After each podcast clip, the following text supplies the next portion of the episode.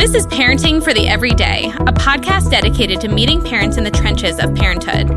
We explore how our faith fits into our parenting. With the help of our guests, we are seeking practical tips on how the gospel can speak into our day-to-day parenting. From the easy stuff to the hard stuff, we want to talk about it all. Welcome. This is Parenting for the Everyday. I'm Becca Alvarez. And I'm Holly Day Kendrew. And today we are talking all things sports. Something that I think is fun about this episode is we actually tried to record it once before and quickly realized how complex and passionate and all sorts of things sports brings out in people. And so we are now doing a 3-part series where we can talk about sports and all the different dynamics that come into play when you're talking parents, sports, and kids. It feels like sports bring out the best and worst of people, specifically parents. Sports have always been a big deal, but lately it has never seemed more cutthroat or needing kids to specialize or complex in so many different ways. The sports arena is a place where Christians can shine or completely blend in, and we want to talk about those differences. So today we're going to talk about how Christian parents should respond in the sports arena, and we have 2 very special guests. If you guys would like to introduce yourselves. My name is Jimmy Cozy. I'm on staff here at CCC as the Executive Director of Operations, and also in terms of sports experience, I've been coaching in the Hudson City Schools for 11 years, football and basketball. And so that's kind of my sports background. I played sports in high school too, but that's the extent of it. Christy's much more accomplished than I am. Oh my. Pressure. My name's Christy Mitchell. I am on staff at CCC as well, and I'm the new sports director here. My experience in sports, I have been a coach for much longer just because I'm much older, 27 years at many different levels from junior high, high school, club, Division II, and Division I. And I've also been a referee and also have 3 kids that are involved in sports. So lots to say. Yeah. This is a very complicated issue because I feel like there are so many different opinions for whoever you ask and how involved kids should be in sports, how involved they shouldn't be. Like Becca said, today we're going to focus on kind of a parent's role in that. And so let's start off with just talking about, in your experience, what are parents like? So as coaches, what do you see from parents? Do you see differences between Christians and non-Christians? Walk us through what your experience has been like. Well, I think before even getting into that question, what I would say is, you know, a parent's role doesn't change depending on the arena in which they're parenting, whether it's in sports or academics or at home.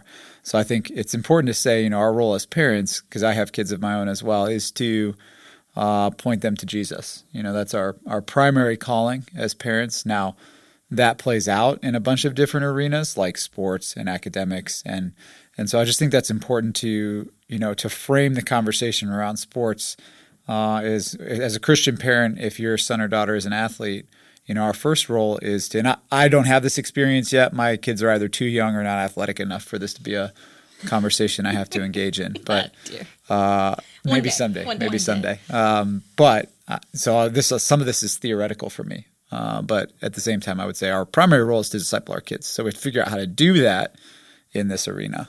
Agreed. And with the question, unfortunately, it has become the norm that sports, it's okay to not be in that arena. So that makes it very challenging. And I believe your question was what we've observed parent-wise from the coach side. Yeah, and as a coach and as just attending games with your kids, like what do you notice when you look around at other parents? Right, and it makes it tricky because what I've observed as a coach – and then coach hat on, and then when I put parent hat on, and exactly what Jimmy's just saying, it really shouldn't change. It shouldn't change me. My reaction shouldn't change. And unfortunately, what I'm observing is that it is a feeling that it's okay to jump on the bandwagon of a lot of negativity at sports events, whether it's towards the coach, whether it's towards other players, towards the ref.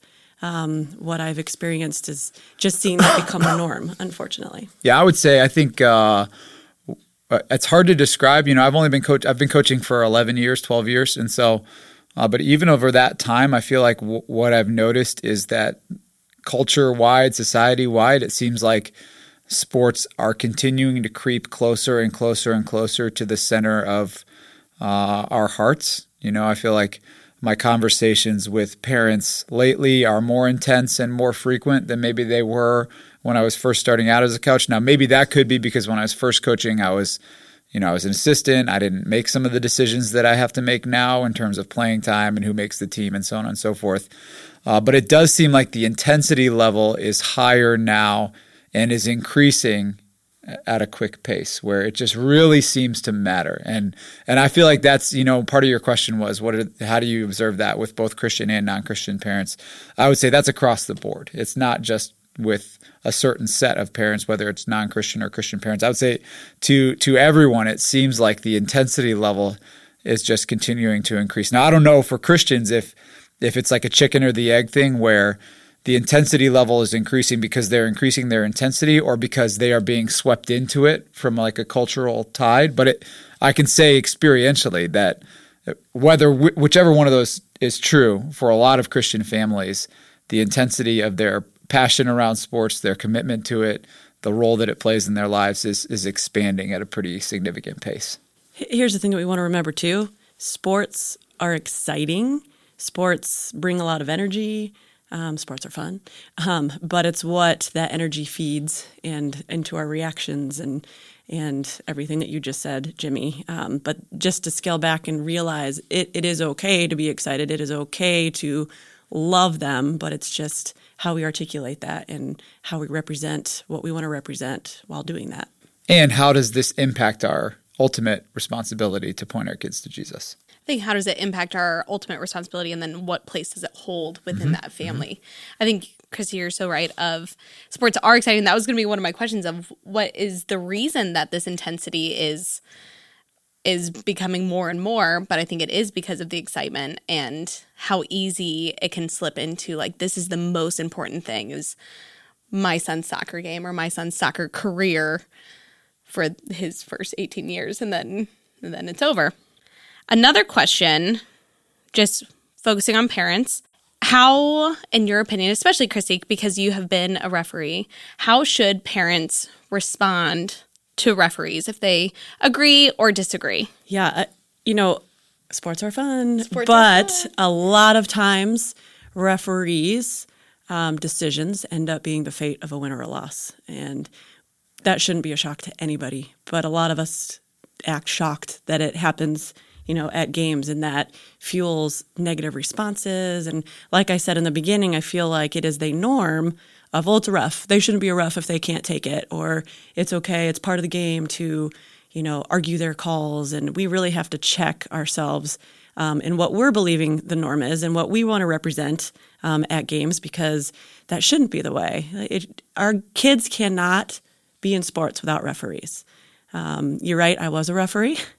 And for a very short time, and I can say wholeheartedly it was because of the parents. Like, it was very difficult to, and refs say, just block it out, just block it out. But when I'm hearing, all this negativity directed at me or directed at the game, or even if it wasn't a call, it's just, unfortunately, something that has to change. And I know that we talked, and I didn't want to steal your thunder, but it's an obvious, in all levels, youth, high school, across all divisions, that there's a ref shortage. Yeah. And it doesn't shock me. It shouldn't shock coaches, because we keep saying we need refs, but all of us need to check how we're communicating then, because right away, who's going to want to be a ref? And to think about, gosh, would I want to be a ref?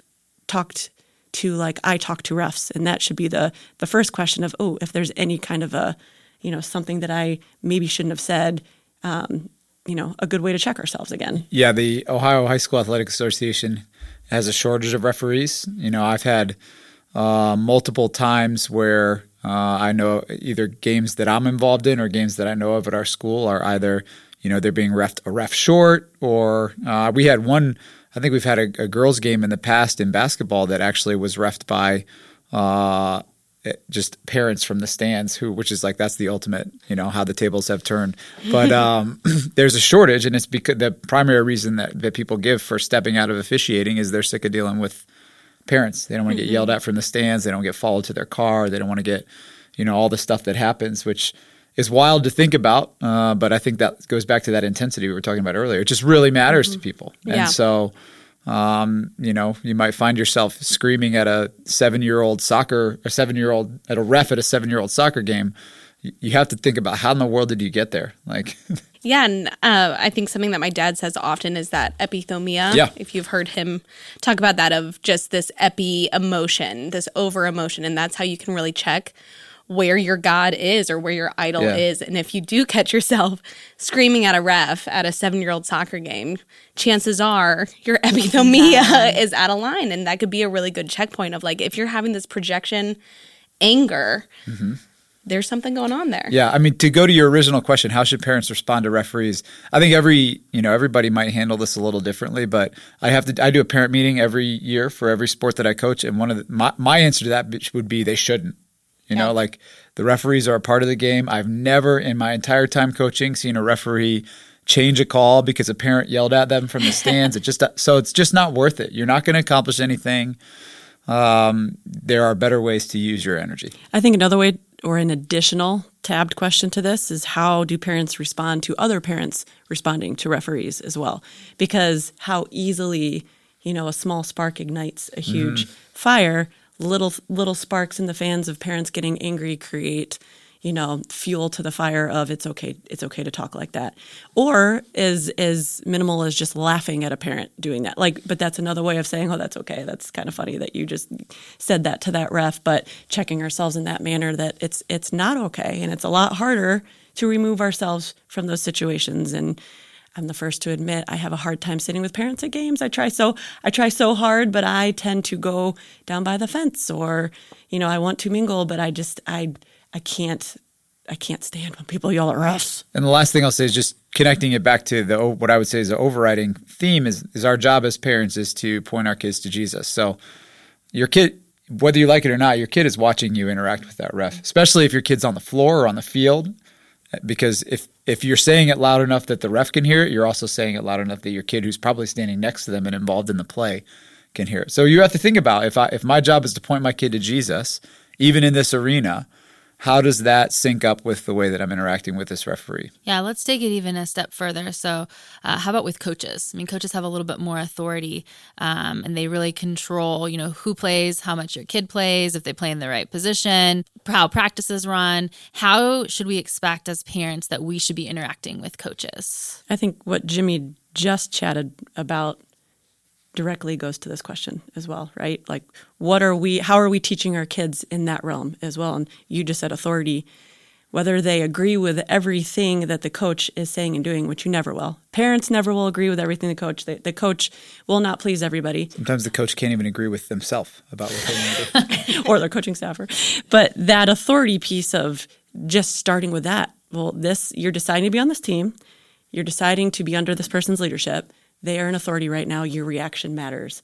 And that alone is something that you can communicate, obviously, to your child. But or communicate oppositely in the way that you... Are you showing that? It's what I was going to say, yeah. Are you showing that as a parent? Like, are you saying, you know, respect authority, respect this, respect their decisions, respect leadership, respect, you know, all the things you can learn from that leadership, or are you giving them a bad example? One thing I would say is that you should have a conversation with coaches if there's something you don't like, and don't send an email.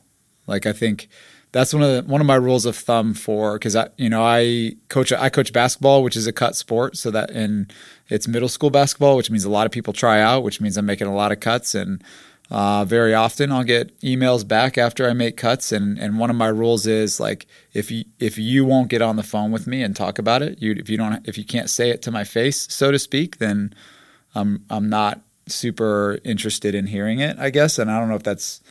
But I think I would say have a conversation. If you don't like something a coach is doing, have a conversation with them, because I think you might find that there are reasons for their actions and the way they're running the team or the decisions they made that make sense. You know, I don't know any coaches who want to lose or who are in it to submarine the team or your kid's athletic future. So it's quite possible they have good reasons for the decisions they're making. But then the other thing I would say with that is, one of my favorite movies is Saving Private Ryan, and one of my favorite scenes in the movie is, you know, it's about this army platoon that gets sent on this really difficult mission, and they're walking across a field, and the whole platoon is just complaining to their captain again, and they're like, "What? This is stupid. Why are we doing this? This is silly."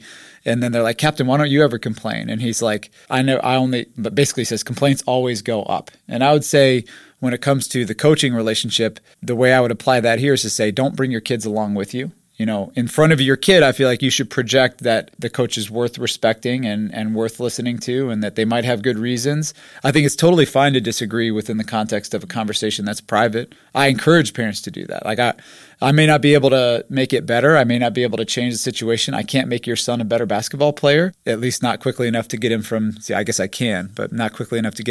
minute a game to 20 minutes a game overnight. At the same time, I'd at least like to have a conversation about it. Do you think that there's any validity to, you said don't bring your kid with you, but even encouraging your kid to have a conversation? So I know the middle school that my son plays for, like, has said to the parents, like, hey, if your kid wants to know why they're not playing, then your kid should ask me. Like, your kid should be the one that comes up to me and says, hey, coach, I want to know, like, what I could do to get more playing time. It shouldn't be your mom on the phone saying, what does my kid need to do? I mean, it's incumbent on us as coaches to be able to answer that question. You know, to be able to say, hey, here are a couple of things that you need to be able to do or that you're not doing. But encouraging kids to even have those conversations. But I think it is healthy for kids to have that conversation. So a couple things, too. With parents wanting to communicate, I think no matter what, you need to pause. You need to pause. I would challenge at least 24 hours before you communicate. Email, I agree, because although email, you could write it out. Maybe don't send it right away and, take things off, read it out loud to somebody, whatever. But if it's in person, don't do it right after the game. Don't do it when your emotions are – array. It's amazing no matter what the game, and you don't feel like it in that situation or at that moment, no matter what the game, it fades. Like, in a couple of days, that win really fades, even if it's a national championship, which I get major sports fans. It takes a long time for it to fade, but it's going to fade. So you've got to wait for the emotions to calm down before you communicate. As far as communicate through the child, or I think that's an age thing for sure. Mm-hmm. A sixth grader is going to communicate to the coach way different than a high school or a college player. But I think you need to respect the coach's rules. So I'm sure the coach has put some, in the parent meeting, some sort of communication standard of, if you want to communicate with me, then follow this procedure. Don't act above those rules, with your child, but this is a bigger situation. Just try to, align with those roles. I'm sure an athletic director or someone probably approved it, maybe not. But I would suggest that you follow the coach's standards of communication, but it is okay to disagree. Like Jimmy said, it's okay to question. I would be shocked if there's any sports program or sports admin or coach that says don't communicate. Hopefully there's a don't communicate like this, or please follow, this way of communicating, but all of us should be able to communicate in a healthy way. Yeah, I agree with the age thing. Yeah, the players that I coach are in middle school, and so I do encourage them to have the player come talk to me directly, but I'm not naive to the fact that, I'm okay with parents reaching out to me just in certain contexts, like not right after a game. You that's never a great time. Especially depending on the results of the game. But also because that's in part because, after a game, there are a million things going through my head, but also in part because I don't know where your emotions are. And to Christy's point, if you just give it 24 hours to let things kind of clarify in terms of how you really feel and not how you feel in the moment, I think that that's really important. But I do think it does depend on the age. Jimmy, you mentioned this just with you coaching basketball, that it is a cut sport. So having your child cut from a team is an extremely emotional thing. So as a parent, what do you do if your kid is cut from a sports team? Well, like I said before, for me, this is all theoretical because my kids aren't old enough or athletic enough to encounter this. But I have seen it from the other end, from the end of a coach. And I've seen it actually for myself. I was a mediocre athlete, so I got cut from my fair share of teams. And my parents, thinking back, I don't ever remember them going off on the coach, or that, to my knowledge, I don't know if they had any communication with the coach, but I do know they always surrounded me and they made sure that they knew that I knew that they loved me. And I think, I would say two things that I would do. I would like to think I would do if my kid gets cut from a team. The first would be make sure that they know that I love them and, care for them personally, relationally, forget the sport. Who cares about that? Let's just make sure you're okay. And then second, the question I would ask them to ask themselves is, okay, what do I need to do differently to make sure the next time I try this, the result is different? I think this goes back to even before your child tries out. That's another communication role on my part as a parent, that you are now at the age where it's going to get a little bit more difficult. And as a parent, we want to do everything in our power to protect our child from disappointment.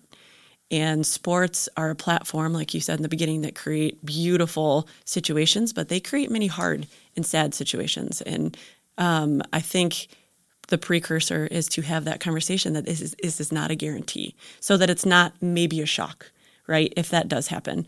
But again, like we said in the last question, it's okay to disagree and ask questions. It's the how, which is interesting about this podcast, is a lot of this is about reactions, right? And you know, one of my players used to say that her dad always said to her, which is, I'm sure, someone great quote that I'm not even quoting, but 10%, like, what happens to you in life is 10% that actual situation and 90% your reaction to it. And that's just all of these, to refs, to coaches, to making a team, everything along in sports really teaches us about reactions and how to control them and how to be the most like Jesus that we possibly can in all situations. Yeah, and I would say maybe one last thing to add to what I said about being cut. The third question I might ask my kid is, what do you think the Lord might be trying to teach you through this? Because I think our first instinct is always to run away from things that are painful and disappointing, instead of considering the fact that maybe the Lord knows something that you don't about the impact that being on that team would have had on you. Maybe the Lord is trying to do something in your heart and in your mind through the fact that you didn't make this team. Maybe it's not about the kid. Maybe the Lord's trying to do something in the parent's heart and the parent's mind with the kid getting cut. The Lord uses all of these things to grow us. And so I think while it is painful, and obviously, again, I haven't experienced this myself, but I've seen it on the other end from the coach's perspective. Like, I don't enjoy cutting players either. It's not like I wake up in the morning and say, "Hey, I want to make a seventh grade boy cry today by cutting from a basketball team." Sure, like that's not how. But you know, I think there could be things that the Lord's doing that you don't know about, that He's going to do in your life because of this difficult situation. Sports feels like one of those things that at first glance, you might not realize how much it could integrate with your faith. And I feel like this conversation today has started us thinking about, man, how do we show our faith through this? How do we grow our faith through this? How do we share our faith? How does the Lord grow in us through all of this? And so I think as parents, we need to have that in mind with anything we do, but specifically the platform of sports. And if anything, this conversation shows that it is a much, much larger conversation. So just a reminder that this is part one of a three-part series. Thank you for tuning in. Stay with us for the rest of the series. We've got some really great episodes coming up. Tune in next time.